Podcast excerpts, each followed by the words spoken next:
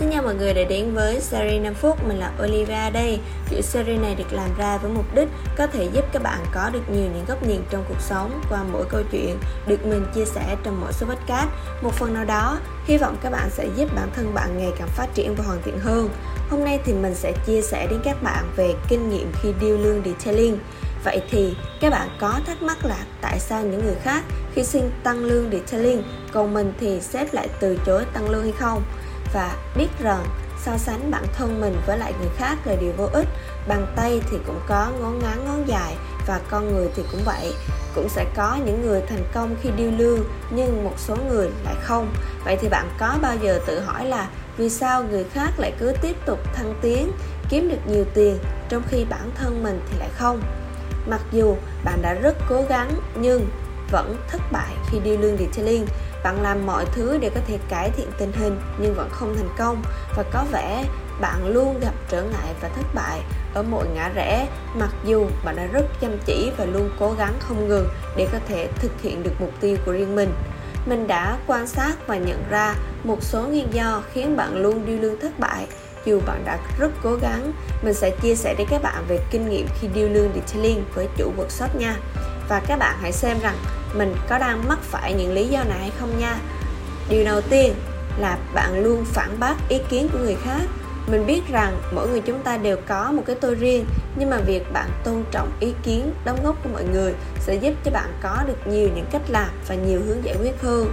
Ai cũng muốn những đề xuất, những cái cách mà mình đưa ra sẽ được mọi người làm theo và áp dụng, đúng không? Thế nên là mình thấy rất nhiều bạn bác bỏ ý kiến của người khác, chỉ muốn mọi người làm theo ý của mình thôi. Sự kiêu ngạo và cái tôi lớn sẽ khiến bạn không thể lắng nghe bất kỳ ai vì bạn luôn nghĩ rằng mình là người giỏi nhất.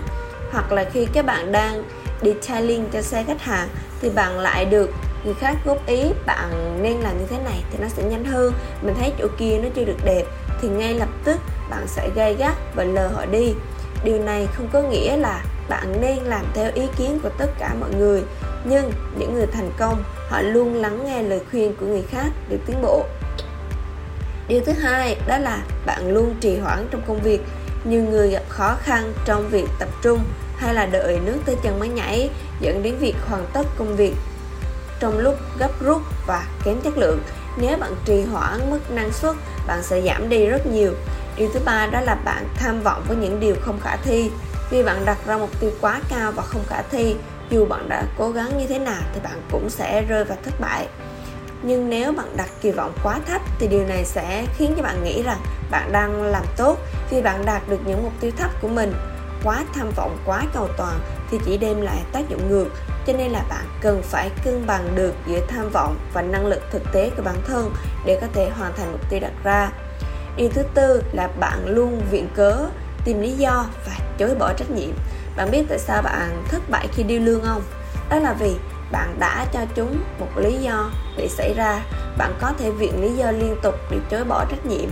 Bạn có thể có những lý do chính đáng cho sự thất bại. Rắc rối bắt đầu khi bạn đổ lỗi mọi thứ cho các yếu tố bên ngoài. Nếu bạn không muốn chịu trách nhiệm cho những sai lầm cho công việc của bạn hoặc cho bất cứ điều gì khác, thì bạn gần như chắc chắn sẽ thất bại khi điêu lương nhận trách nhiệm cũng có nghĩa là bạn đang nắm quyền kiểm soát hướng đi trong sự nghiệp của mình. Điều thứ năm, đó chính là bạn không tự tin vào chính bản thân bạn. Nếu bạn đang thiếu niềm tin vào bản thân một cách trầm trọng, thì điều đó có nghĩa là bạn đang nghi ngờ khả năng của chính mình. Bạn có thể nghĩ là bạn không đủ thông minh, bạn thiếu kỹ năng, hoặc đơn giản là bạn không có khả năng tiến bộ. Bạn dường như là nghi ngờ mọi hành động của mình, hoặc là tin rằng bạn không thể đạt được một điều gì đó điều này có thể gây ra sự chán nản và thiếu động lực dẫn đến thất bại. Và điều cuối cùng mình muốn đề cập, đó là bạn để nỗi sợ hãi khống chế bản thân mình. Nỗi sợ hãi có thể cực kỳ mạnh mẽ và nó là thứ kìm hãm bạn trong công việc. Thông thường thì nỗi sợ thất bại là thủ phạm đằng sau thất bại đúng là ý tưởng thất bại thì có thể khiến cho bạn tê liệt, nhưng mà đồng thời, nó cũng dạy cho bạn những bài học quan trọng và sẽ giúp bạn có được một nền tảng cũng như là một bài học để rút kinh nghiệm hơn trong những việc sau này. Và qua tập podcast này thì mình cũng mong các bạn hãy hiểu rằng thất bại không đáng sợ.